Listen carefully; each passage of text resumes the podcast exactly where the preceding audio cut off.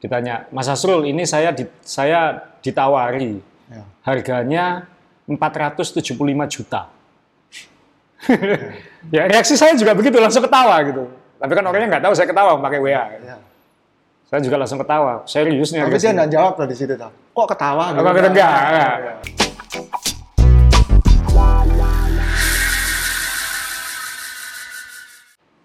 Teman-teman, kita ketemu lagi di podcast Main Sepeda, entah udah episode 20 berapa, uh, bersama saya Azrul Ananda dan Om Johnny Ray. Berapa? Dua-dua. 22 sudah? Ya. Mantap.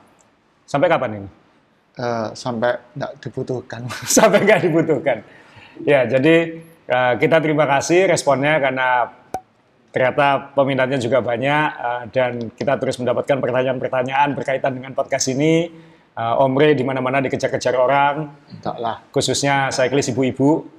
Eh, jadi kalau ketemu ibu-ibu lagi goes ketemu Om Ray, wah Om Ray gitu katanya. Itu cuma dua ibu dan ibu satunya.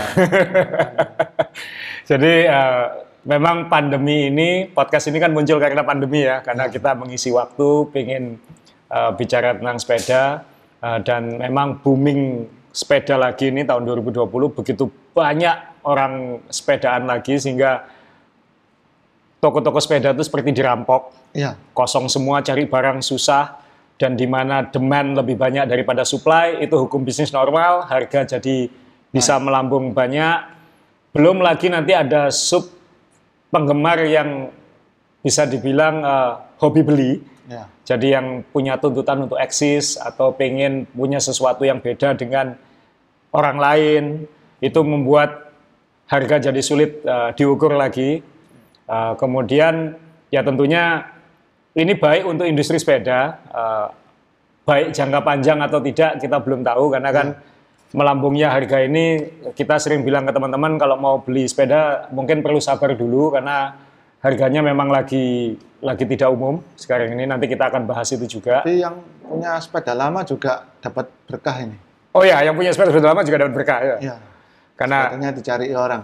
dan harga bisa dijual lebih mahal daripada dulu waktu beli ya. Ya, cuman kita punya teman yang mendengarkan Om Masa ini agak salah mendengar, kurang tepat. Kenapa?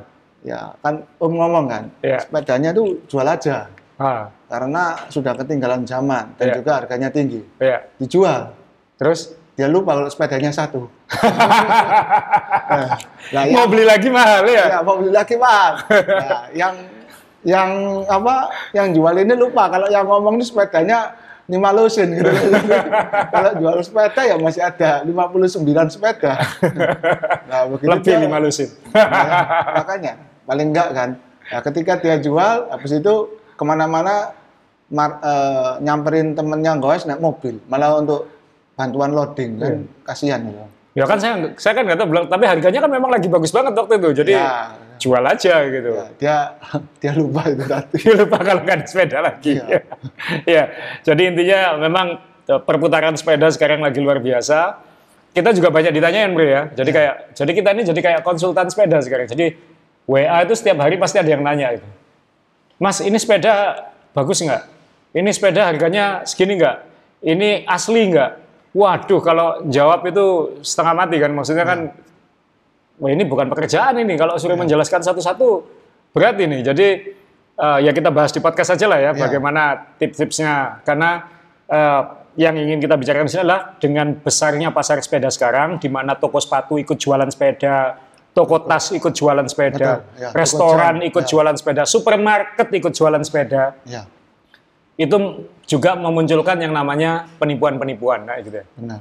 Jadi ya eh, di podcast ini kita akan bicara tentang berapa sih harga sepeda yang menurut kami kira-kira wajar Ya. untuk yang gila ingin beli yang gila-gilaan. Karena sekarang ada sepeda harga 500 juta, 300 juta itu kita sendiri juga geleng-geleng kepala gitu. Dan itu ada yang beli gitu. Benar. Jadi worth it nggak sih beli sepeda harga 500 juta kayak gitu. Ya. Nah kemudian banyak yang tanya ini ke Om Rey karena Om Rey yang punya sosmed penipuan-penipuan ya Om Rey ya. Karena kan eh, banyak yang menawarkan sepeda eh, seperti ini seperti ini tapi ternyata ditipu dan kalau ditipu kan hilangnya bukan ribuan atau puluhan ribu atau ratusan ribu Om Rey. Kemarin nih eh, yang tertipu angkanya dua, sekitar 25 juta. Itu mending 25 juta, mungkin ada yang lebih kan kayak gitu. Ya, Mungkin ada yang lebih kayak ada gitu. yang lebih. Jadi ya di podcast ini kita ingin bahas soal itu. Jadi mungkin supaya langsung memberi warning di awal ya kita langsung bahas soal soal penipuan ya. Ya. Setelah penipuan kita akan bicara tentang eh, memilih sepeda dan khusus mungkin karena mungkin agak ekspertis saya adalah banyak yang nanya tentang sepeda-sepeda limited edition. Jadi apa sih special edition limited edition dan harganya itu sampai berapa sih? Nanti itu kita akan bahas setelah ini karena kan kita bicara penipuan dulu lalu bagaimana melihat asli atau tidak dan lain-lain kayak gitu ya. Ya. Oke, Om Rey mungkin karena Om Rey yang dicurhatin soal penipuan ini mungkin bisa bisa dibahas. Ya, ini saya dapat sharing dari netizen namanya Andreas Sumual. Dia japri saya DM saya, "Eh, Om ini eh, dia mau share kalau teman saya baru ketipu 20-an juta ini di salah satu akun Instagram, dia Iya. bilang gitu. Jadi modusnya ini benar-benar sangat ahli. Jadi eh, kalau lihat akun IG-nya itu Instagramnya followernya sudah banyak Hmm. foto sepedanya jelas. Hmm. Detail pun bisa. Kalau memang dia di, lagi ditanyai gitu, siap untuk apa eh, menjawab. Jadi cek aja toko kami gitu, Hmm. itu bisa. Jadi apa siap mereka tuh siap menjawab apa pun yang ditanyakan tuh eh, bisa menjawab. Jadi mau video toko mau apa itu Ada bisa, semua. bisa semua gitu. Jadi sa- seperti real gitu gitu. Ya. Jadi ketika sudah dimintai uang, sudah dilunasi, nah dikirimi bukti kirim. Bukti kirimnya juga di- dikasih gitu. Hmm. Tapi setelah berapa hari ditunggu-tunggu nggak datang, ternyata bukti pengirimannya itu fraud, sudah bukti pengiriman lama yang sudah pernah dipakai Hmm. gitu. Terus akhirnya ketika di follow up akun akun yang tanya ini akun akun yang tertipu ini malah di di ban sama akunnya yang toko itu. Jadi dia nggak bisa ngapa-ngapain kan nggak nggak bisa ngontak nggak bisa apa gitu loh. Ya, Dicoba didatangi nggak kira-kira? ini Kan di luar kota mungkin ya. Iya ini pasti di luar kota ya. Iya. Kalau datangi eh, apa saya ini kalau didatangi Jangan-jangan tokonya nggak ada gitu ya? rasanya enggak ada nih ya. Ya. Heeh. Rasanya nggak ada. Jadi Tapi kalau di ini ada waktu di browsing browsing itu lengkap semua secara web itu secara Ada. virtual itu ada semua, secara online itu ada semua dia lengkap. Dan- Jadi kalau ditanyai dia bisa ngomong santai aja bos gitu. Ini Hmm. ada videonya. Jadi dia lengkap dengan eh, jargon-jargon yang menenangkan Hmm. calon pembeli itu lengkap. Dan hebatnya eh, akun ini walaupun sudah memakan korban tapi tetap bisa dikontak, tetap bisa beroperasi dan tetap melanjutkan aksinya. oh, luar Itu biasa ya. Luar biasa, ya. Iya. Nah itu berarti kalau sudah kayak gitu kan ya terus terang aja sekarang kan banyak dengan boomingnya sepeda kayak gini kan ya semua orang kan pasti lihat-lihat cari Iya, cara kan iya. apalagi eh, mohon maaf kan kadang-kadang orang cari misalnya di toko itu ada tapi dia tetap berusaha cari yang lebih Ya. murah kadang-kadang cuma selisih 100 ribu dia pindah pindah toko kayak gitu kan jadi Ya, kan apalagi untuk seorang cyclist bisa menemukan sebuah barang yang dicari orang banyak itu kan kayak dapat apa ya? Harta uang- karun. Harta karun dapat uang gratis gitu ya. Iya. Padahal ya beli gitu ya. Iya. Mungkin lebih mahal pun dia rela karena untuk menunjukkan, oh saya bisa dapat ini kan seperti gitu. dan dapatnya cuma segini kayak gitu. Dapatnya cuma segini ya. Dan itu kan eh, ya tadi risiko risiko risikonya karena ini kan bukan pembelian barang-barang perintilan kecil gitu. Ini Ya. harganya bisa puluhan bahkan bisa ratusan juta rupiah sekarang ini kayak gitu. Betul, ya.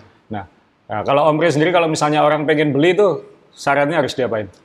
ya paling enggak cek di sekitar misalnya yang jual itu toko mana gitu ya. Ya. Ya, paling enggak eh, tanya di sekitar cari kenalan yang di sekitar to- misalnya orang Surabaya gitu Ya. ya. Ya tanya aja yang temennya yang orang Surabaya gitu. Lihat. enggak ada toko ini yang dikontak siapa? Jual ini enggak. Kadang-kadang kan setiap toko itu biasanya punya ciri ya. Si toko ini jualnya brandnya ini ini Hmm. Yang toko itu jual brand apa gitu kan sebetulnya sudah ada ciri-cirinya maksudnya sudah ada patokannya gitu loh tahu-tahu misalnya kan agak nyeleneh kalau toko yang biasanya jual Cannondale tahu-tahu disebutkan dia waktu itu lagi jual sepeda yang eh, saya sebut aja misalnya yang nyempal sekali gitu Hmm. misalnya jual yang Track gitu kan Track, saingannya ya. ah, ya. Jadi kan nggak ketemu. Iya. Tapi ada di sini di foto di apa. Tapi kan di sini sudah aneh gitu. Udah Mungkin tanda-tanda bisa ya? terjadi titipan orang bisa. Tapi Iya. kan kalau sudah pilihannya banyak, tracknya ada berapa model gitu kan agak aneh loh. Ini toko ini jualan merek lain kok. Iya. Sekarang kok jual track kayak seperti gitu. Jadi ya kalau memang saya sih selalu percaya dari dulu dan ini sejak diajarkan di di dunia bisnis dan di dunia apa pun eh, selalu diingatkan ada ucapan seperti ini Om Bre. If it's too good to be true, then it is not true. Jadi kalau kedengarannya itu luar biasa, kemungkinan besar itu Bagus. itu bukan beneran ya kayak gitu. Jadi jangan jangan mudah terbuai. Justru kalau itu terlalu murah atau terlalu baik, justru hmm, harus mikir gitu. Ini pasti pasti nggak benar. Jadi, nah masalahnya kan ada begitu banyak cyclist baru yang sebenarnya nggak ngerti kan. Ini komponen ini itu sebenarnya harganya berapa? Komponen ini itu sebenarnya harganya berapa? Nah ini kan yang yang sekarang ini ini bukan penipuan mungkin, ya mungkin ada juga penipuan ya. Uh, tapi ada juga yang memang aji mumpung kayak gitu. Betul. Uh, kayak misalnya saya sendiri sekarang jujur saya akan menahan beli uh, barang aneh-aneh karena bukan waktunya di saat kan hukum bisnis lah ya kalau ketika lagi begini ya tunggu aja gitu karena ini pasti pasti bisa landing kayak gitu kira-kira. Iya. Nah sekarang ini kan misalnya grup set Shimano Dura S dia Dura S, itu ya. misalnya yang mungkin normalnya 30 sampai 35 juta kira-kira kayak gitu Ya, yang brake ya. yang brake ya, 35 juta. Kita barusan tahu ada uh, orang yang kita kenal di sini rela beli 55 juta. Bahkan ada yang 60-an Om, katanya. Ada 60-an juta untuk beli itu. Ya ya mungkin bukan penipuan juga ya, tapi ya memang orangnya pengen ya ya kita nggak bisa nggak bisa ngelarang, tapi memang saat ini situasi harganya memang agak mengerikan. Saya saja maksudnya Ultegra aja yang disc brake standar aja yang harusnya 11 sampai 13 juta sekarang bisa deket 20 juta kayak gitu. Ya itu kan karena grup set itu misalnya sudah dapat frame, Iya. frame-nya sudah inden tiga bulan, empat Iya. bulan, frame-nya datang, terus temannya sudah ngajak sepedaan, ya kan? Tapi nggak ada grup setnya. Mau beli punyanya temennya, temennya pasti juga nggak mau kan. Iya. Kalau kamu beli, saya pakai apa kan? Gitu pasti Iya. jawabannya. Akhirnya ya barang-barang yang harganya kita sebut apa? Harga pandemi. Harga ini- pandemi ya. ini akan semakin marak kan gitu. Iya. Seenaknya yang punya apa Barang. mau Iya. jual berapa? Iya. Ya karena sepeda ini percuma punya frame dinaiki juga nggak bisa jalan ya kan, Iya. nggak ada yang diengkol gitu ya. Jadi ya gitu mau Nah kalau sudah kayak gitu Om Rey, misalnya kalau misalnya saya pemula kan pemula itu kita harus beda-bedakan eh, Ya. level kemampuan juga ya. Jadi bukan berarti ini bermaksud bersombong dan lain-lain. Kita memahami eh, situasi seperti ini memang bikin sulit. eh, yang niatnya memang olahraga, bukan gengsi-gengsian. ya Tapi memang barangnya ya memang harganya lagi seperti itu gitu. Jadi ya, kalau saya sih saya sering memberi saran sih ya semampunya aja jangan jangan dipaksakan, jangan dipaksakan. Kalau bisa nahan sebulan Ya, dua bulan ya jangan. tunggu aja sebulan dua bulan karena siapa tahu nanti Desember atau Januari 2021 sudah lebih landai kan kayak gitu. Ya saya sih setuju karena semua yang dipaksa itu nggak enak pasti sakit. Eh maksudnya ya, ya, ya apa nggak nggak baik nanti. Nggak baik dan bisa berbuntut hukum ya. Ya Jadi kan saya sering ditanya itu, "Ke- nanti ini booming ini sampai kapan? Ya kita sulit menjawabnya. Nah tapi biasanya kalau hal-hal booming tidak lazim seperti sekarang ini, itu biasanya 8, misalnya ada 100 cyclist baru, cyclist produk pandemi ya, Ya. yang Om sebut cyclist produk pandemi. Ada 100 cyclist produk pandemi. Saya percaya nanti tidak lama, uh, tidak sampai beberapa bulan, itu 80% akan berhenti. Karena mereka mungkin juga sadar bahwa sepedaan itu nggak enak sebenarnya kan gitu. Maksudnya kalau dia serius sepedaan itu kan butuh komitmen, butuh eh, kesengsaraan dan untuk mencapai level untuk jadi cyclist itu kan. Jadi dari 100% mungkin hanya 20% yang jadi cyclist. 80%-nya ya hanya eksis-eksisan aja kan sebenarnya kayak gitu. Nah, ini nanti kan bahayanya adalah kalau ini nanti berhenti sepedaan 80% insaf. Ya insaf, insaf sepedaan. itu akan ada banyak begitu banyak barang second di market Ya. yang harganya mungkin Ya, pasti terjun bebas. terjun bebas ya itu. Ya ini ini pengalaman kita dalam segala hal ya. Misalnya kan batu akik juga seperti itu. Ya. Eh, apa dulu yang hobi-hobi yang ada tanaman-tanaman itu kan tanaman-tanaman aglonema dan teman-temannya itu. tanaman-tanaman eksotik itu Iya. ya kan ketika ada demand lagi nge, lagi ngefat lagi asik dia naik begini tapi kemudian anjlok begini Iya. jadi sekarang saja yang saya sadar kayaknya sepeda-sepeda lipat juga sudah tidak seperti dua bulan lalu kan kayak Betul, gitu ya. nah ini kan memang larinya ke root sekarang jadi Iya. root yang sekarang lagi lagi seperti ini gitu jadi kalau kalau menurut saya cari beli kalau memang bisa dapat dengan harga yang wajar ya bukan harga yang yang harga pandemi monggo. Tapi kalau setelah itu ya kita tidak bisa melarang kan. Kalau anda punya uang kan hak anda untuk beli uang ah beli apa? Beli, barang barangnya, ya. tapi kalau misalnya mau bersabar satu dua bulan ya saya kira nanti ini akan menjadi lebih normal kayak gitu. Tapi sekali lagi saya juga nggak bisa tahu sampai kapan. Karena 10 tahun yang lalu ketika ada booming nggak seperti ini kan ya? Ya, ini termasuk cukup lama. ya. Jadi akhirnya eh, apa short nya itu juga tambah lama tambah jauh nggak nggak kekejar-kejar sama suppliernya ya dan itu global dan global ya. Dan ini global, jadi uh, shortage ini kekurangan komponen dan lain-lain ini global sampai ada beberapa merek besar itu sudah mengumumkan akan menaikkan harga kan ya, Ya. sampai 12,5 persen karena uh, masalah supply chain ini dengan masalah uh, supply komponen dan lain-lain ini. Jadi ya ini ini masa-masa yang asik untuk sepedaan, tapi juga masa-masa yang mendebarkan untuk beli sepeda. Benar. Ya. Jadi ya cari yang yang harganya wajar. Kalau dia dealer resmi atau brand asli biasanya tidak akan melambungkan harga, ya kan Ya. kayak itu karena dia tidak boleh kayak gitu. Dealer resmi pun juga tidak boleh. Masalahnya kan kayak begitu keluar dari pintu toko resmi itu harganya jadi harga pandemi itu yang ya. itu yang bahaya. Nah ini Om Rey, ini kita juga pengen diskusi soal harga ini lagi gitu lebih lanjut. Tadi mohon maaf kalau misalnya yang kita sebut ini harganya agak fantastis, eh, tapi kenyataannya seperti itu. Eh, bagi yang mungkin menganggap ini agak berlebihan atau atau lain-lain ya tolong jangan tersinggung. Minimal anda dapat wawasan soal soal harga sepeda. Harapan saya kayak gitu. Jadi ini saya mau ngasih contoh eh, saya kalau ditanya kalau dia punya uang pengen beli sepeda yang speknya jedok itu range harganya berapa ya siap-siap aja deket 200 juta saya bilang kayak gitu ini ya, Ya. siap-siap deket 200 juta itu yang spek yang yang mentok dengan komponen terbaik dengan grup set terbaik dan lain-lain karena ini pandemi, jangan kaget kalau nyenggol 250 juta. Juta. Ya. Jadi lebih dari itu sebaiknya janganlah. Kalau kalau kalau saya bilang ini kita bicara road bike ya. Ya. Dan lain. Nah memang bukan masalahnya sekarang kan bukan hanya road bike yang yang ngetrend. Saya dapat WA ini Om Rey. Nanti Om Rey mungkin bisa ngasih masukan karena Om Rey punya sepeda ini saya nggak punya. Saya saya eksklusif road bike. Eh, saya road bike ortodoks. Om Rey kan main segala sepeda dan main segala jenis kan ya. Ya. Ya. Ya, sepeda, sepeda. Ya, Jadi sepeda. ya. Jadi ada yang WA saya Om Rey. Dan ini kita hampir tiap hari dapat WA seperti ini ya. Ini harganya berapa kali? Sepedanya Alex Moulton yang Double pylon. double pylon ya.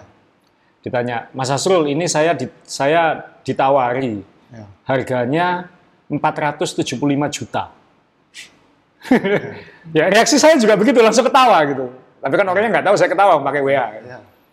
Saya juga langsung ketawa. Serius nih Tapi dia nggak jawab tuh di situ tuh. Kok ketawa? gitu? Kata enggak? enggak. Ya. Tapi ya kan saya ya, saya lihat fotonya juga langsung ketawa 405 juta kayak gitu. Karena kan ini kacamata saya sebagai penggemar gitu.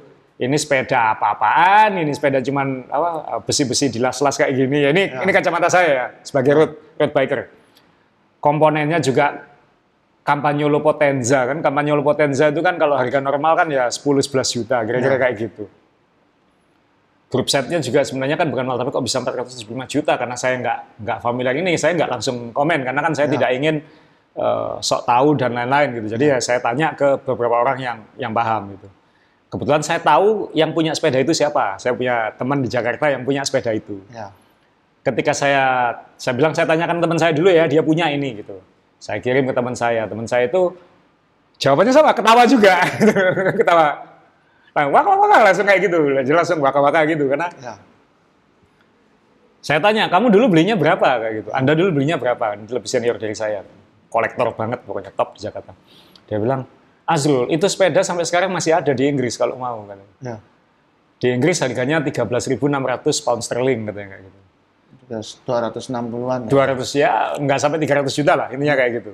Nggak sampai 300 juta. Memang ada katanya di Jakarta toko yang jual itu di atas sekitar 350 juta katanya. Ya itu harga harga resminya di sini sekitar harga resminya masuk Indonesia. Jadi ini barang sebenarnya bukan limited karena masih ada barangnya kayak gitu. Jadi nggak harus beli 475 kalau bisa dapat yang 350 itu atau kalau nggak daripada keluar 475 juta dia bilang mending nanti kalau pandemi selesai beli tiket ke Inggris, jalan-jalanlah di sana, beli sepedanya, bawa pulang, bayar pajaknya itu masih lebih murah daripada 475 juta dia bilang kayak gitu. satu keluarga tuh berangkatnya. Iya, sama keluarga banget. Jadi dalam hal ini kan memang ya menunjukkan betapa pandemi ini create market yang gila-gilaan gitu. Maksudnya Yang sampai ada yang berani luas. nawarin satu jumat dan ada yang mau beli nih. Ya, Ada yang mau beli nih. Nah, Omri kan punya Multon. punya tapi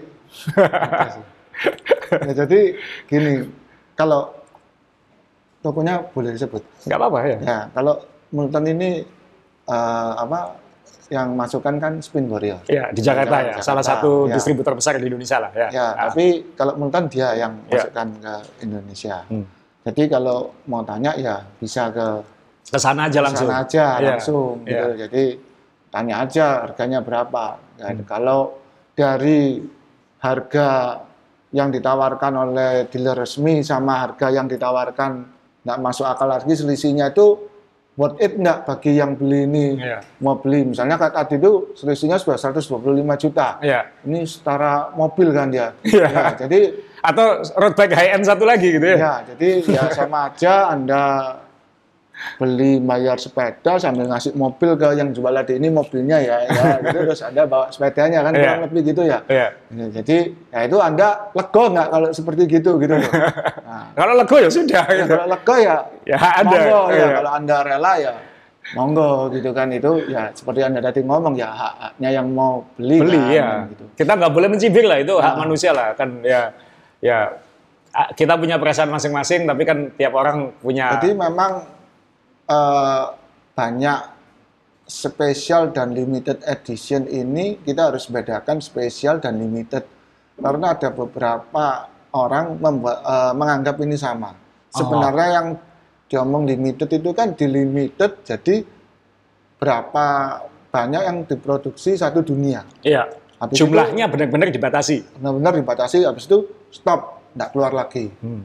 Nah, misalnya kayak ya sepeda unyil ini, sepeda Brompton ini Yang di depan ini ya. Barcelona ini memang limited waktu itu. Ya. Tapi harganya, ah, saya juga lupa harganya berapa. tapi ini sama harga yang sekarang masih malah harga yang sekarang yang basic daripada sepeda ini. ya, karena ini dulu cuman ya 30-an saya ingat. Gitu. Waktu itu eh, adik-adiknya ini masih 20-an. Iya. Jadi ini 30-an karena dapat tas, dapat apa gitu. Iya. Jadi biasanya limited edition itu ditambah sedikit sekitar 10-20 persen Ya. Uh, atau di kalau harganya lebih mahal biasanya dapat barang lain misalnya uh, tas atau dapat wheel set tambahan, dapat Iya. helm ya seperti sepeda anggapan hari itu. Jadi ketika digabung nilainya itu ya dari situ hampir sama lah gitu Iya. loh. Tapi ini special edition tidak tidak dikeluarkan lagi. Ya.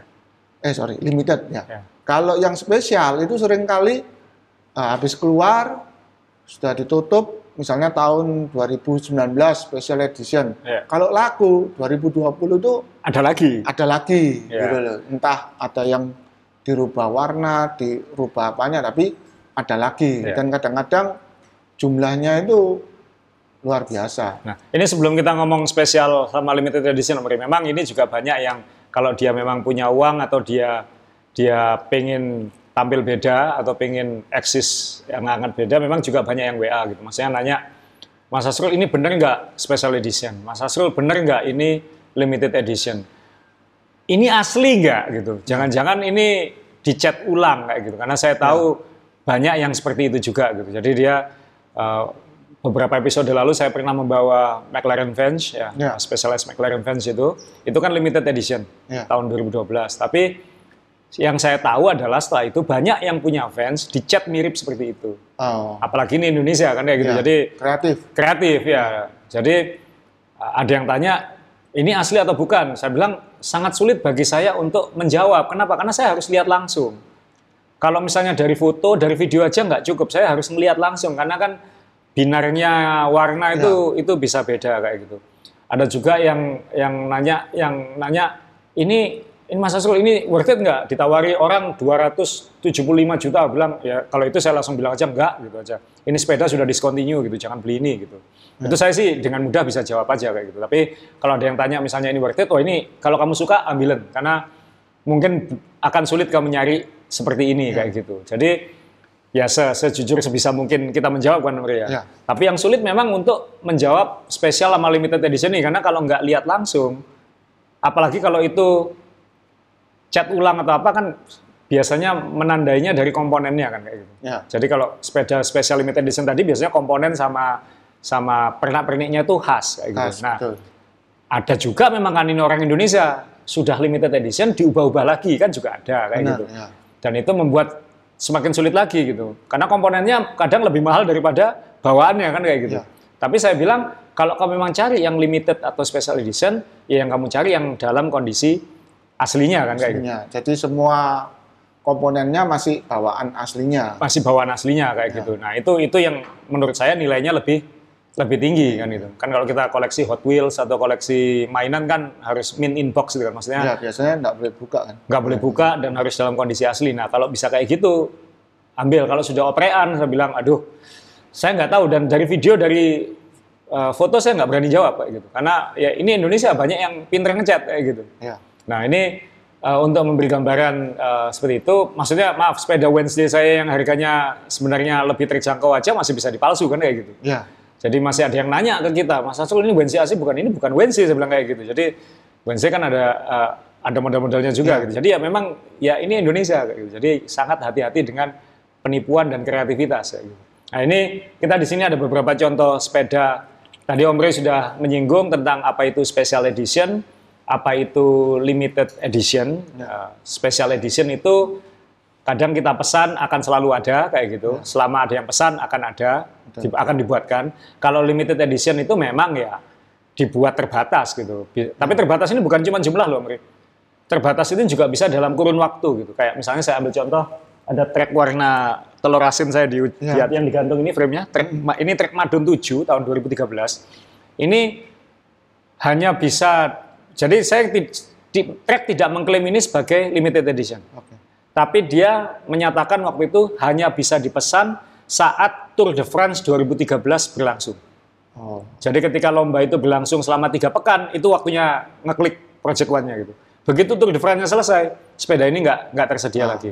Mungkin yang pesan banyak, mungkin. Ya, tapi saya, kurun waktunya segitu aja. Kurun waktunya segitu. Saya tahu di Indonesia ada empat yang pesan bareng saya waktu itu kayak gitu. Uh, jadi kalau anda punya ini, ini termasuk limited edition dengan cara bukan jumlah, tapi pesannya memang sepeda ini hanya bisa dipesan selama Tour de France 2013 oh. yang yang digantung di atas ini. Jadi uh, kalau anda ada yang ditawari seperti itu di Indonesia ada empat yang saya tahu dan itu kita yang kita yang bawa waktu itu uh, dan uh, kemungkinan besar itu akan ikan asli karena memang ini sangat sulit uh, mencari warna ini.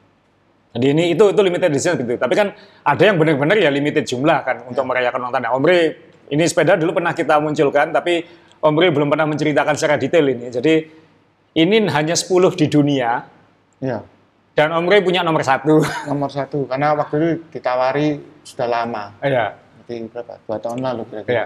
Bisa dijelaskan, ini ini apa? Ini sepeda Inggris yang dia kalau ngomong X bike, jadi X-nya cuma satu, X bukan enggak tiga, jadi iya. X. X satu itu maksudnya sepuluh, iya. sepuluh X sepuluh, iya. angka Romawi sepuluh itu ya. Iya.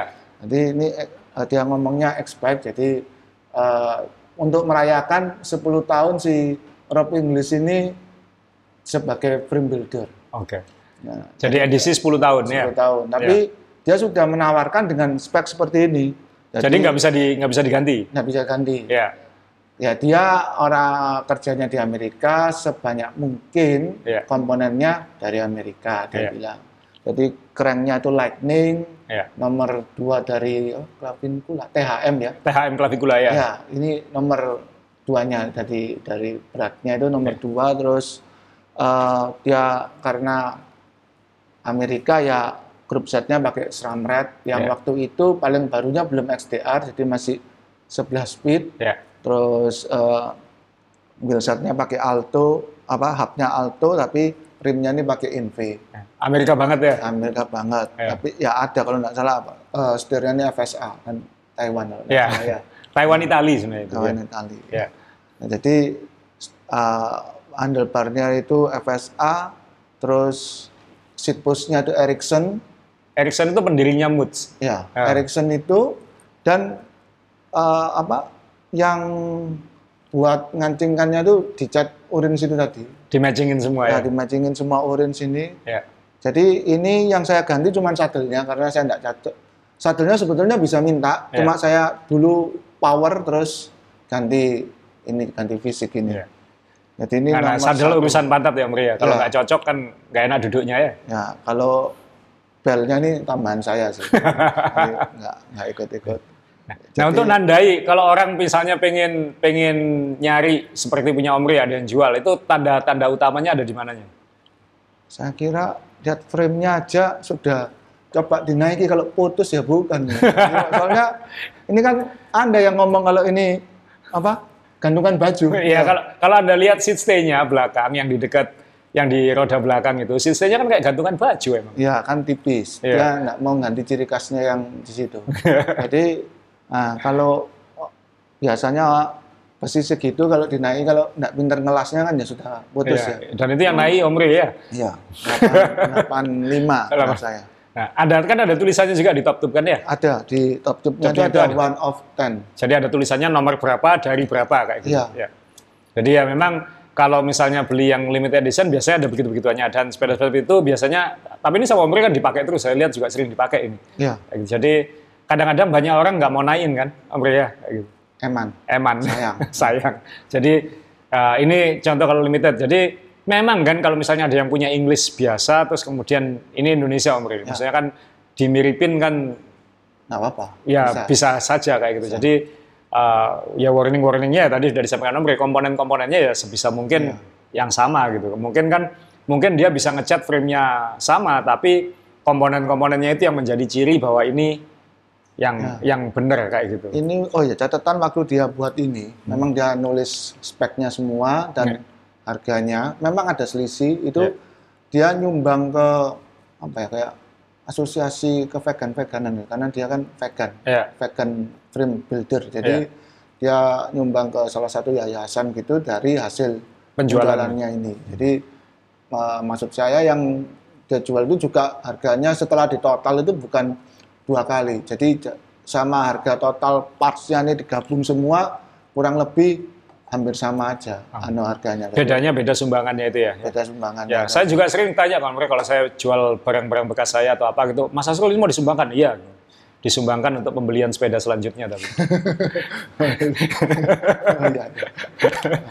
Jadi ya itu itu contoh Om Bre tadi ngasih contoh ada Brampton Barcelona dan Inggris yang uh, hanya ada 10 di dunia ini. Sebenarnya Om Bre ada yang lain lagi dia nggak mau ngeluarin.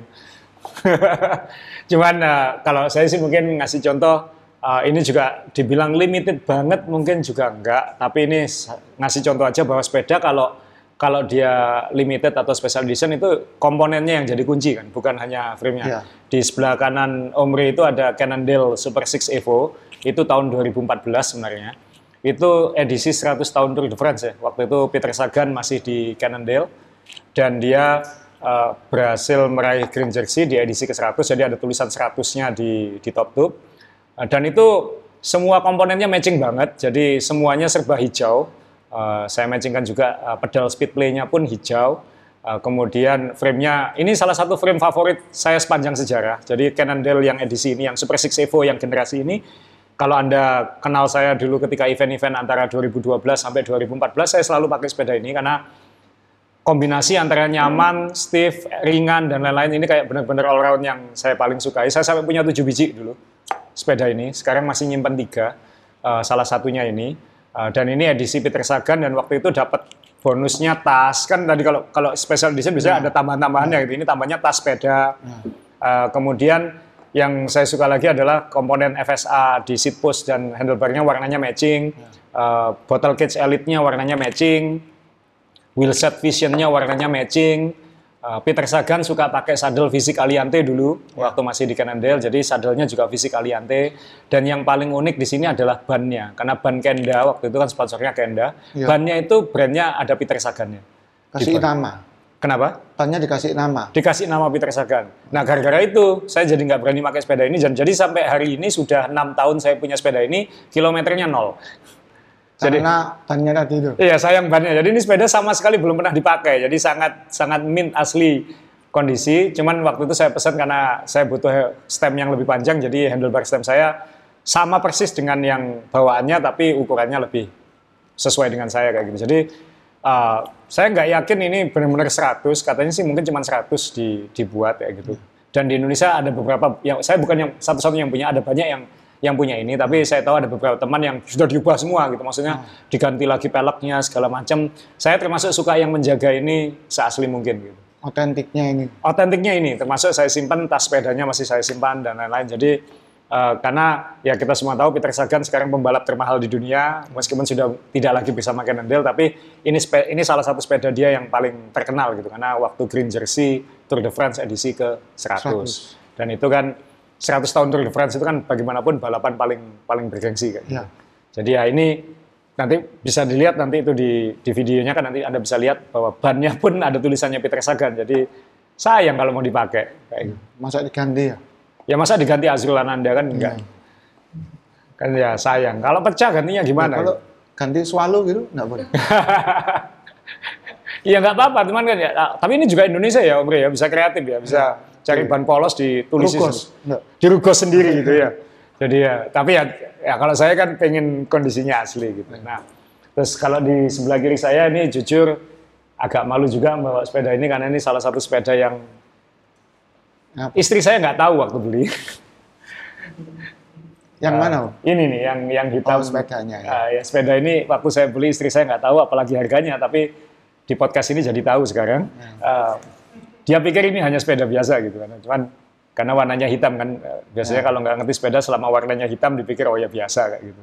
Padahal ini ini mungkin ah, milik saya yang paling paling wah, karena waktu itu untuk mendapatkan ini harus ah, seperti ikut lotre ya, jadi harus masukkan nama dan data uh, ke Specialized waktu itu baru tahun 2016 kalau nggak salah.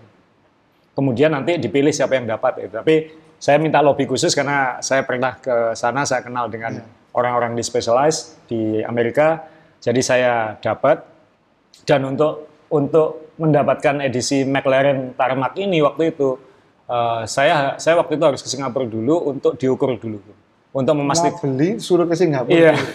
Jadi untuk memastikan uh, ukuran-ukurannya, kalau pengen presisi ya, pakai email mungkin ya bisa, tapi karena waktu itu ada perjalanan bisnis juga, jadi ya sekalian aja kayak gitu. Uh, jadi sadelnya dipastikan yang paling pas yang mana. Uh, kan dapat sepatu, dapat sepatu, dapat helm, jadi sepatunya ukurannya sama, termasuk fitting clipnya juga dibuat uh, sesuai kayak gitu.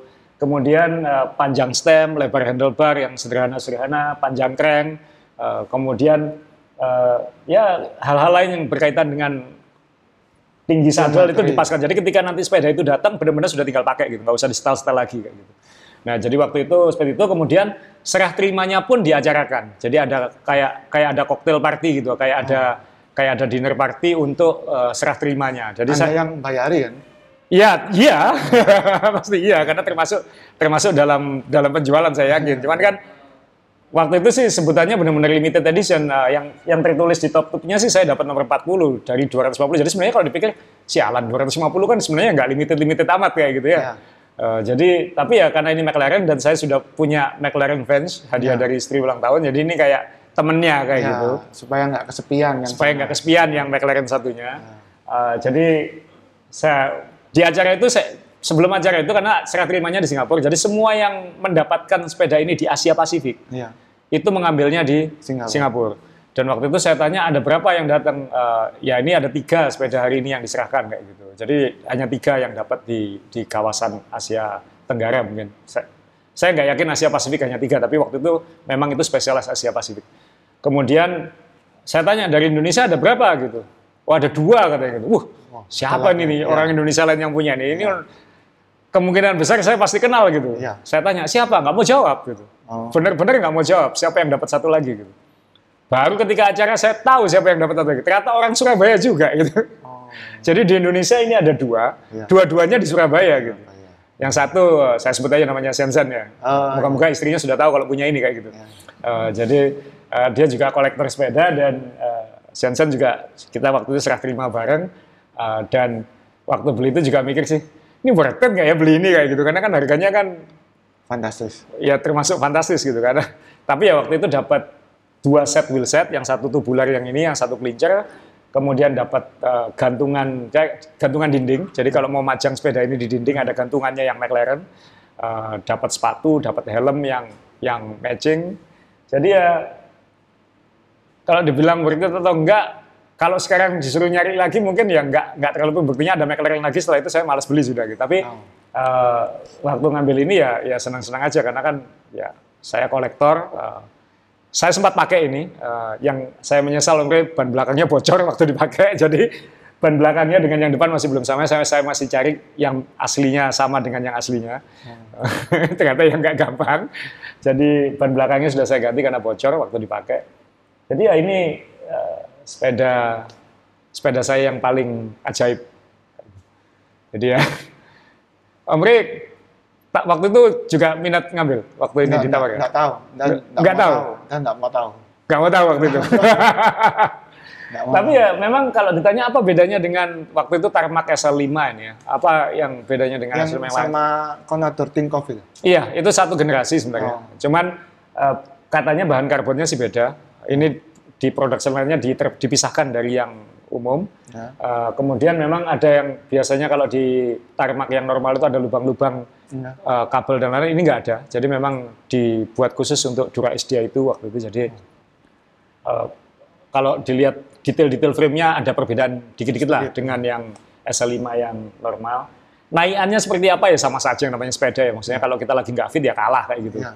Nah, tapi eh, ya ini iya termasuk yang nggak mungkin saya lepas juga karena ini bagian ini mungkin yang mengingatkan saya untuk udah cukup ya jangan lebih lagi dari ini kayak gitu Oh, ya. Sudah nggak ada lagi ya, sudah plafon ini. Udah plafon. Tapi saya tahu yang Om Rey pengen ngambil itu ada di belakangnya ini. Lu sudah dong. Punya, tapi bukan yang ini. Oh iya. Jadi eh, mungkin bagi yang suka sepeda HN mungkin familiar dengan Bastion ya. Ya. Eh, Bastion itu eh, dulunya adalah sekelompok eh, engineer otomotif Toyota di Australia. Kemudian saat resesi krisis 2009-2010 itu kena PHK semua. Kemudian mereka bikin perusahaan teknologi yang bikin eh, sepeda karbon dan titanium ini. Karena tit- karena jadi tubingnya karbon lalu Laknya lak laknya sok-soknya itu eh, Titanium. titanium yang 3D printed ya. Ya, 3D printing. 3D printed. Jadi memang eh, aplikasi teknologinya luar biasa dan ini di Indonesia banyak yang punya, eh, banyak yang sangat edisi-edisi yang spesial di karena dia full custom ya, ukuran dan lain-lainnya full custom. Eh, jadi banyak yang spektakuler. Saya tahu ada di Jogja yang punya coraknya batik kayak gitu. Punya Omre juga kan pasti warnanya khas khusus kan ya. Nggak, warnanya sih biasa, tapi sekarang tinggal frame. Tinggal frame. udah di- udah dibongkar. Jadi, nah ini kebetulan karena kenal eh, bagi yang ik- pernah ikut Bromocom beberapa tahun yang lalu pimpinan-pimpinan Bastion ini sebenarnya ikut Bromocom, Oh. ikut juga. Jadi waktu itu setelah itu saya ditawari yang ini. Jadi katanya ini apa bedanya dengan Bastion yang lain? Ini edisi kolaborasi dengan eh, Demon Frameworks ya. Demon frame box. Di- Demon Framework. Jadi kayak eh, seniman-seniman lak gitu. Jadi Oh. laknya itu ada corak-corak khusus printed yang yang khas Demon Works. Dan itu ada tulisannya Demon 666 di sebelah Komplit kiri. sudah. Ya. Demon 666. Ya, dan plat nomor mobil saya kan 666 semua gitu. Jadi mungkin dari situ Bastion tahu loh, kamu cocok ini kayak gitu. Nah, Oh. lalu ada diprintkan juga bendera Indonesia dan Aza di salah satu sisinya kayak gitu. Aza panggilan saya. Eh, dan yang dia tekankan adalah kolaborasi Bastion dan Demon Frameworks ini adalah satu negara hanya boleh satu. Jadi ya Ini saya Indonesia ya satu. satu Indonesia hanya satu ini. Oh. Dan warnanya saya pilih Hijau. hijau dan emas karena mungkin banyak yang tahu saya ngelola klub sepak bola Persebaya yang warnanya hijau dan emas. Jadi ini sempat kalau buka IG-nya Bastion yang komen wani karena karena uh, tahu ini uh, pimpinannya persebaya yang yang Ya. yang punya. Jadi ya ini saya terus saya juga baru pakai dua kali, jadi sayang kan ya. Saya- jadi ini ini ini dua koleksi saya yang paling aneh-aneh. Om Ren juga punya yang aneh itu di ujung sana dipajang itu. Itu Speedwagon Speedwagon eh, Surprise me. Surprise Me. Jadi itu Ya. ceritakan kalau Surprise Me itu apa? Jadi kalau Speedwagon itu kan eh, versi versinya vanilla bike yang sepeda road yang kayak sepeda balapnya ya. Kalau Ya, vanilla, ya. Kalau vanilla bike itu kan lebih lebih anggun gitu ya, sepedanya kuno-kuno, Iya. pakai banyak kulitnya, Iya. banyak randonurnya. Iya. Nah, tapi kalau Speedwagon itu cenderung balap Performance ya. performance Ah, ceritanya. ya. Jadi Surprise Me ini dulu waktu saya lupa ini enam tahun apa tujuh tahun lalu pesennya itu saya nggak dikasih tahu warnanya. Jadi ya, jadi namanya ya Surprise Me. Gitu. Ya Surprise Me tadi itu. Kamu mau yang ini? Lo apa? Nggak dikasih tahu ya. We will surprise you gitu. ya ngerti ya. ya, ya. Tapi kan ya ini aku ya gak, cocok ya apa ya kan gitu. Tapi Eh. ya sudahlah karena dia memberikan pilihan. Jadi tiap tahun itu warna yang dikeluarkan itu beda-beda. Iya. Ya kebetulan yang bisa dipilih itu saya nggak cocok. Iya. Jadi ya sudahlah surprise meja, jadi sudah diukur-ukur. Terima gini. nasib lah gitu ya. Ya, terus akhirnya datanglah ini, untungnya bagus. Untuknya bagus. Untungnya bagus gitu ya. Ya. Jadi ini kayak kuda apa sembrani ya, unicorn itu lambangnya. Ya. Nah, terus tulisannya saya juga bingung waktu lihat frame-nya datang ini. Ini namamu nih gimana bacanya? Oh, itu huruf Jepang katanya. Ini Oh. frame mana ya? Tulisannya huruf Jepang. Jadi speed wagon tapi pakai huruf Jepang itu Iya. nulisnya cuma ada lambang kudanya itu. Saya kira dia salah nulis ternyata ya memang gitu. Ya, Surprise you ya. Ya, ini akhirnya surprise me bener ini. Ya. Jadi waktu ini datang sebetulnya sama grup setnya mechanical SRAM red Ya. eh, apa handlebarnya juga dicat khusus Ya. itu enggak termasuk jadi itu nambah sendiri handlebarnya berapa ngecatnya juga Ditambahin lagi. tambahin lagi ya. Nah, sampai di sini diprotoli sama Mas ini akhirnya jadi frame-nya di sini.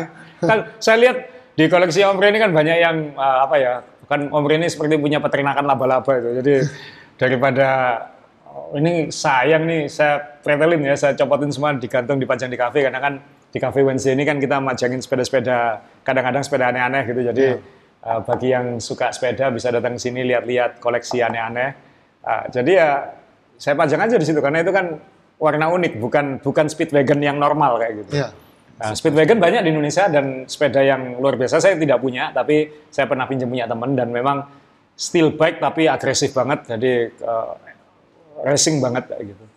Dan Iya. nggak pernah dipakai. jarang pernah pernah ya berapa kali se- sebelum bisa apa ya ngerasakan sepeda jadi ya ya waktu itu ya gitu-gitu aja Gitu-gitu aja. Nggak tahu kalau sepeda ini sebenarnya bisa ngebut atau enggak kayak gitu. ya.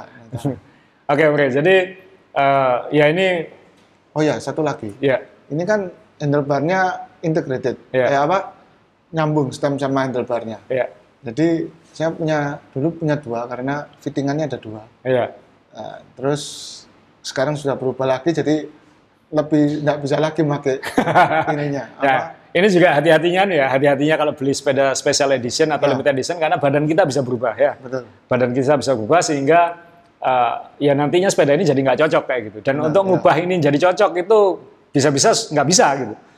bisa cuman Iya costnya Costnya tinggi banget. Kalau dalam kasus seperti McLaren ini ya akan sulit. Misalnya saddle ini misalnya ya nggak ada lagi untuk cari yang yang Oh. sesuai dengan ini gitu. Maksudnya ya saddle model ini mungkin ada tapi untuk yang edisi McLaren seperti ini ya kecuali mau ngecat sendiri tapi kan jadinya nggak orisinal kayak gitu. betul Jadi ya plus minusnya sepeda-sepeda seperti ini gitu ya. Nah ini yang ya ini mungkin warning juga lah karena kan belakangan ini Om Rey sama saya punya cerita waktu Tadej Pogacar juara Tour de France ya kan saya langsung bilang ini pertama kali Colnago juara Tour de France betul dalam sejarah yang saya pernah ketemu Colna apa, Ernest. enggak saya pernah ketemu ya saya pernah ketemu sama eh, Opa Colnago kan. Ya. uh, diskusi dan salah satu impian hidupnya adalah juara Tour de France karena itu belum pernah tercapai gitu. Oke. Jadi saya bayangin ini orang kalau menang nanti bisa bisa berpulang ini kan kayak gitu karena Ya. usianya udah hampir 90 tahun kayak gitu. Wah ini kan berarti sepeda yang juara Tour de France ini kan akan jadi sesuatu yang istimewa dan hingga tahun ini kan nggak ada yang nyangka bakal juara Tour de France. Betul. Tapi ternyata Pogacar jadi juara Tour de France. Ya. Naik Colnago V3 RS itu ya. Ya. Jadi waktu itu Om Ray dan saya dan beberapa teman langsung kontak Kevin yang distributor yang di di Indonesia. Kita langsung bilang, kita minta ukuran ini ini ini ini. Kalau ini keluar, saya yakin itu pasti keluar warna kuning karena uh, tipikal kan kalau Pinarello Ya. juara dia keluar edisi juaranya kayak gitu. Nah ini kita pesan waktu itu lima orang kita mau pesan. Asumsi saya adalah biasanya sepeda-sepeda seperti itu itu kira-kira harganya maksimal 50% di harga normalnya kayak gitu. Ya. Misalnya kalau normalnya 200 juta atau 100 juta maksimalnya dia 300 juta lah kayak gitu. Ya, betul. Kemudian ternyata keluar harganya berapa, Ray? 500-an ya? 500 juta lebih ya. Ya. Kita langsung mundur rame-rame. Jadi eh, karena saya bilang waduh ini se, se, se hobi-hobi saya koleksi sepeda saya rasa kurang bertanggung jawab lah. Eh, kurang sensitif lah kalau gitu. Tapi ya sekali lagi hak masing-masing. Saya yakin itu banyak yang mau beli dan kalau memang pengen beli itu kapan lagi punya sepeda edisi Ya, Colnago jadi- juara terdepan. Ju- pertama kali juara ini nggak akan terulang kan kayak gitu kan ya. Dikasih tanda tangannya Opa itu Iya, sama tanda tangannya Pogacarnya. Ya, dan hanya 116 biji ya 116 biji. sedunia. Sedunia. Dan itu speknya sama persis seperti yang dipakai Pogacar. Pogacar. Jadi kalau Anda berminat, harganya ajaib, eh, 30.000 US dan masuk sini lebih dari 500 juta. Kalau Anda benar-benar pengen, ya itu itu opsi, itu itu nggak ada yang lebih mentok dari itu. Eh, Secara harga. secara harga dan secara uh, Colnago yang juara Tour de France itu. Ya. Meskipun itu bukan seri C yang dibuat di Italia, tapi itu itu Colnago pertama yang juara Tour de France. Betul. Colnago, maksudnya Colnago itu kan kayak Ferrari-nya sepeda. Jadi dan Opa Colnago sudah usianya sudah Kalau aku tuh keriting ya? eh, apa itu? Ya keriting kan? Ya, keriting Ya, kartu itu ya. keriting. Jadi itu harga yang harganya fantastis, tapi itu eh, seandainya saya ya enggak lah, saya enggak jadilah kayak itu. Jadi saya umurnya udah sepakat. Enggak, aduh, saya enggak sudah ngomong duluan, saya enggak. Eh, enggak. Saya cari frame yang yang Mirip aja, dipakai, yang dipakai, yang, warna hitam. hitam. Ya. Jadi cuman kalau yang kuning ya ini ini benar-benar yang terbatas kayak gitu. Jadi Cat aja. Om. chat aja, chat aja sendiri. Ya tapi ya itu contoh karena di sekarang ini ya banyak itu banyak yang nanya kita ini limited atau tidak, ini spesial atau tidak. Nah, kalau yang biasa-biasa aja rawan penipuan, apalagi yang yang gede-gede ya, yang yang yang benar-benar dibilang limited itu. Jadi ya sekali lagi ini kita masih di tengah-tengah pandemi ya, Mbak ya. Eh, sepedaan harganya masih tidak wajar menurut saya kayak gitu. Ya.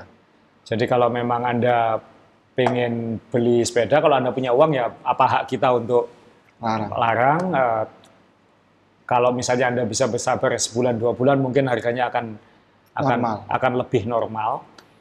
Belum tentu, tapi saya kira akan lebih normal. Kalau Anda punya sepeda-sepeda yang khas gini, mungkin ini saatnya untuk menjual. Dengan catatan Anda punya sepeda lain untuk dinaiki, ya kayak gitu. Jangan seperti teman kita, harganya mahal dijual, habis itu dia nggak punya sepeda mau beli lagi mahal juga kayak gitu. Jadi eh, akhirnya benefitnya mungkin tidak didapat kayak gitu. Nah, Om ada pesan lagi buat yang yang ingin beli sepeda ajaib di tengah pandemi ini. Ya kan mesti membedakan jadi ha- ah, fungsi dan harga itu Tidak ada kaitannya kadang-kadang. ya ini berbeda. Hmm. Jadi beda kamar, beda ruang ya. Jadi misalnya fungsi saya maksud saya seperti gini. Mahal itu ada yang mahal seperti tadi yang punyanya Pogacar ini, Ya, yang kuning. ya, Kan mahal karena ya dia kepingin mematok harga yang tinggi. Ya. Jelas untuk murni untuk keuntungan. ya, Tapi ada yang mahal itu karena speknya itu yang dimasukkan memang ya bisa kita bilang ajaib ya, yang top of the line-nya. Ya. Misalnya eh, sepeda dengan frame yang harga 60-an juta dikasih wheelset harga 80 juta ya, dengan crank saja eh, punyanya SRM yang 70-80 jutaan. Jadi harganya sepeda ini jadi nggak masuk akal. Tapi eh, speknya itu benar-benar tinggi. Iya, Ya. iya. Ya, jadi kalau kita, pendengar yang tidak biasa melihat komponen-komponen ini mungkin ya sama aja keran itu ya bentuknya seperti itu, Iya. rem itu juga seperti itu, frame juga seperti itu. Nah, tapi harus bisa membedakan ini eh, mahal karena komponennya itu berfungsi atau karena memang dimahalin. Nah, ini kan Nah, itu yang beda. yang hati-hati ya. Ya. Jadi kayak yang tadi saya bilang banyak orang nggak ngerti kan eh, SRM ini buat apa? Yaitu power meter. Iya. Ya, yang power meter mungkin yang pertama ya, yang Iya. sebelum banyak yang lebih terjangkau. Tapi sekarang kalau ditanya apa ada power meter yang lebih murah? Banyak. Banyak. Ya kan? Banyak Iya, iya. gitu ya. Jadi sehar- seharusnya harganya ya nggak sampai 80 tadi itu bisa. Iya. Tapi kalau mau beli yang 80, monggo gitu. karena ya kita tahu sejarahnya SRM ini kan eh, secara kok eh, back komputernya juga nggak secanggih eh, Garmin atau- Garmin ya. atau apa yang lain. SRM ini dulu waktu power meter belum populer dan ini 8 tahun yang lalu masih. Ya. Itu kalau baterainya habis harus dikirim ke Jerman. Bener, iya. Karena yang, yang buka cuman bisa dia. Yang bisa buka cuma di Jerman. Jadi kalau baterainya habis harus dikirim ke Jerman. Luar biasa. gitu. Itu PC-nya masih PC7 mungkin ya. Dan itu PC-nya tidak ada GPS-nya. Ya itu yang PC7. Iya, Yang- jadi bayangin, mahalnya luar biasa, tidak ada GPS-nya, dan kalau baterainya habis harus dikirim ke Jerman. Ya, tapi waktu dulu pakai itu wah gagal. Gagah Karena- banget ya. Ya karena kontraktor dan kawan-kawan pakainya kan Pakai itu. gitu ya. Sekarang power meter di bawah 10 juta udah banyak gitu. Ya, jadi ya kadang-kadang kita masih tahu sedikit sejarahnya. Jadi kenapa dia kok berani menetapkan harga segitu, Segitu, mahal? ya. Karena eh, SRM ini mengklaim presisi sekali. Ya. Eh, apa output eh, display datanya itu sangat presisi. Ya, dia bisa menganalisa tiap gerakan, jadi tiap derajat gerakan kaki itu bisa dianalisis. gitu. Oh, Jadi eh, ketika posisi kaki di sini powernya berapa, ketika di sini berapa. Jadi kita bisa menggunakan itu untuk untuk latihan sehingga kita eh, ketika latihan harus misalnya ketika downstroke-nya itu kurang efisien ya downstroke-nya ini harus diperbaiki kayak gitu. Oh, Jadi tapi itu terlalu detail untuk anu lah, itu untuk elit atlet kelas dunia memang kayak oh, kakimu lemah di sini kalau kamu kayak gini kamu bisa nambah 10 watt, kamu bisa nambah 20 watt. Kalau kita kan syukur-syukur ya, kan gitu. Pokok muter. lah. Pokok muter ya kayak gitu. Jadi di sini kan kita jelaskan sedikit yang mahal itu fungsinya seperti ini. Iya. Apa terpakai apa enggak ya kita nggak ngerti kan. Nggak ngerti, gitu ya. Tapi fungsi, se- kita sedikit menjelaskan ya fungsinya seperti itu. Kenapa mahal? Karena punya fungsi. Iya. Nah, jadi misalnya kayak wheelset karbon. Iya. Kalau kita beli wheelset karbon terus kita pakai kena lubang terus pecah ya ya maaf ya memang bisa gitu loh. Iya. Dan banyak kejadian seperti itu. Saya pernah ya. Jadi bukan berarti ya memang karbon ini dibuat lebih kuat dari eh, apa ya? Alloy. Bu- eh, bukan maksudnya dari kar, apa dari plastik pada Iya. umumnya, tapi bukan berarti nggak bisa pecah kan Iya. gitu. Jadi kita harus lihat benar-benar detail di fungsinya masing-masing gitu. Jadi jangan dikira terus oh ini mahal tapi dikira ini sudah enak sepedanya dan kadang-kadang banyak sepeda yang cukup mumpuni tapi harganya ya biasa. Iya. Nah, orang kadang ya kaum apa yang kepingin menunjukkan sesuatu itu Ya, yang sultan-sultanan gitu ya, kepingin aktualisasi diri nggak mau beli yang cukup maunya kan beli yang Nice. wow jadi Ya, itu ya yang semua orang tahu atau yang hits gitu. Jadi ya paling enggak kita sudah menyampaikan. Jadi Ya, maksudnya itu gimana? kalau saya sih sekali lagi saya bilang ke teman biasanya kalau ada yang pengen sepeda-sepeda seperti ini seperti itu saya bilang ya ya kamu punya uang itu hak kamu. Aku kan nggak bisa ngelarang kamu kalau kamu pengen beli gitu. Tapi kalau anda pemula saran saya jangan langsung mentok lah gitu. Maksudnya anda belum tentu tahu cara makainya karena ya. kalau fitur-fiturnya mungkin belum paham juga itu untuk apa. Eh, dan anda mungkin juga belum fasih naik sepeda. Saya saya kenal banyak yang sepedanya langsung yang jedok tapi sepedanya masih goyang. Ngambil bidon aja belum bisa kok. Jadi kan risiko jatuh dan hancurnya kan tinggi. ada gitu lebih tinggi daripada normal. Oh ya, jadi kalau sepeda balap pasti enggak enak naiknya. Karena kan orangnya harus harus bungo ya. Dan Bungo. dan itu ya betul semahal apa pun tetap itu sepeda balap kayak gitu. Ya tetap itu sepeda balap jadi ya kalau saya sarankan sih, saya dulu pengalaman saya sih mungkin step saya agak benar, saya beli yang uh, Tengah. tengah tengah waktu itu yang level Ultegra lah kayak gitu. Itu untuk karena kan saya pengen serius tapi ya just in case saya nanti nggak jadi serius kayak gitu. Jadi masih gampang kayak gitu jualnya lagi.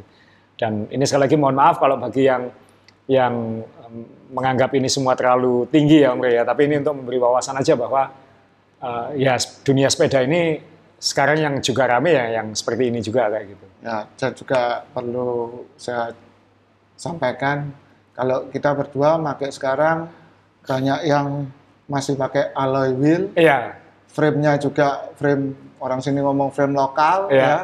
Terus group set-nya juga malah yang menengah karena sudah tahu tidak terlalu butuh yang Tinggi, mentok, ya. iya. Jadi ya akhirnya malah tobat gitu ya. Malah malah kembali. Jadi sudah pernah ka- merasakan yang ini akhirnya ya yang di sini aja ya kan. Iya. Karena ini juga bedanya mungkin kalau kita lihat kita barusan dari Jakarta, kalau di Jakarta banyak yang suka pakai karbon besar dan lain-lain karena kan di sana mungkin datar, high profile ya. high profile karena relatif datar, jalannya relatif mulus, Ya. eh, minim angin karena tertutup gedung-gedung.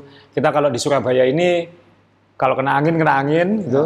Kemudian karena Spiderman juga nggak bisa bergelantungan di Surabaya kan karena nggak ada gedung ya kan kayak gitu. Eh, jadi kita kebanyakan pakai alloy wheel, eh, profilnya nggak terlalu tinggi. eh, pokoknya tangguh sepeda ini harus tangguh gitu karena jalanannya lebih kasar, lebih rusak dan rute kita ugal-ugalan. Jadi kalau ada apa-apa lebih gampang dengan sepeda yang standar gitu. Dan Tapi juga lebih enggak sayang, enggak. nggak sayang ya, nggak sayang. Jadi kalau brak ya sudahlah kayak gitu. Jadi ada nggak kalau kalau yang naik yang begini kan brak, aduh udah kayak gitu aja kan. Misalnya ini cari gantinya di mana kayak gitu. Punya uang aja belum tentu bisa cari kayak gitu. Benar, ya. Jadi ya akhirnya mungkin stepnya adalah saya sering bilang ini sebagai penutup Om ya karena ini sudah satu jam. Jadi biasanya ada yang bilang gini, suka sepeda, fase berikutnya adalah suka beli sepeda. Kalau dia memang punya uang dan dan tipe kolektor, dia akan suka suka terus beli-beli ini gitu. Ya. Nah, kelompok kita di Surabaya ini sudah pada fa- udah melewati fase beli. Kita sudah fase goesnya, Ya. menikmati goesnya. Kalau saya sekarang misalnya dalam beberapa tahun terakhir daripada beli sepeda lagi yang harganya jedok, saya mending traveling naik sepeda. Karena kan eh, selain apa eh, belanja ide, melihat tempat-tempat baru juga eh, ya traveling yang traveling bersepeda lah kayak gitu. Jadi dapat wawasan-wawasan baru, nonton balapan atau apa karena ya ya mohon maaf saya memang sepeda saya agak banyak tapi saya pakai semua kayak gitu. Ya itu kalau itu saya saksinya karena enggak banyak orang seperti Om ini. Kalau saya dan teman-teman kebanyakan tuh kalau pindah sepeda itu ada satu dua hari untuk merasakan sakit di anggota tubuh yang lain Iya. ya. Jadi Penyesuaian. penyesuaian. Kalau Om ini hari ini bisa pakai yang ini, hari besoknya pakai yang ganti lain tuh dia bisa. Gitu. Kalau saya enggak bisa. Yang penting kan settingannya sama. itu kan bedanya orang kan lain. Ya. Jadi ya itu eh, podcast kita edisi kali ini. Eh, selamat bersepeda, nikmati sepeda sesuai kesukaan Anda. Maksudnya kalau Anda mampu, monggo, karena kan itu juga baik untuk industri sepeda mungkin kayak gitu. Eh, dan juga membuat dunia sepeda ini lebih hidup, lebih ramai. Tapi yang paling utama tetap sepedaannya kembali lagi bahwa eh, tadi saya sampaikan kita sudah fase menikmati sepedaannya, bukan beli sepedanya, dan dari situ kita mungkin bisa eksplorasi jenis-jenis sepeda yang yang lebih antik lagi kayak gitu. Bukan sekedar mahal tapi tapi unik kayak gitu. Jadi hati-hati penipuan hati-hati harga harga ajaib di era pandemi ini. Eh, hati-hati juga di jalan selalu pakai helm berpeleton dengan rapi ya Om Rey ya. Karena bagaimanapun ya keselamatan kan yang dicari tetap kesehatan bukan kecelakaan gitu. Jadi ya sampai bertemu di podcast selanjutnya